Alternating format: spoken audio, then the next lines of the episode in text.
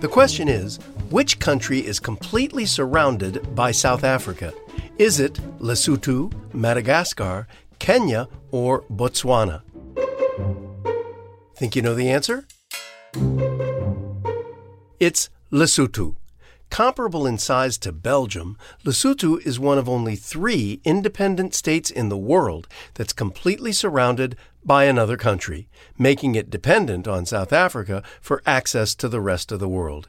The other two independent states in the same situation are Vatican City and San Marino, both surrounded by Italy. Tamika, I've always wondered about that little hole you see in the southeast corner of a map of South Africa. Mm-hmm. That's Lesotho, huh? It sure is. You know, this tiny landlocked country, officially known as the Kingdom of Lesotho, is a fairly new independent country. It's been 54 years since the country declared its independence from the UK.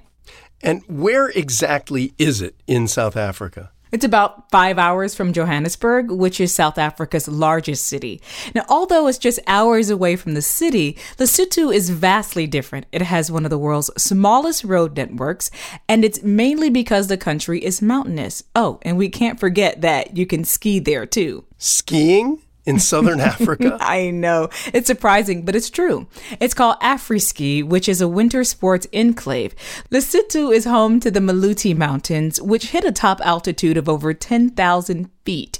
The winter season is during our summer season in the U.S., operating between June and August. So many countries have one thing that they stand out for. Mm-hmm. What's that in Lesotho? Well, its riches lie in natural resources, which include water and diamonds. Because it is mountainous, it has plenty of mountain streams with the potential to generate hydroelectric power. This makes it a player in the utilities lane. They sell water and electricity to neighboring South Africa. The large diamond reserves also earn revenue for the nation. And what about traditional foods? Ooh, you can expect to sink your teeth into delicious eats like oxtails, fish, curries, and braai, which is a South African barbecue. And cassava is also a major staple, and it's served as a side dish. That all sounds delicious, Tamika. Thanks for that. So the next time I'm in South Africa, which would be the first time, I can bring both my shorts and my ski boots and experience the best of both worlds. Thanks for that.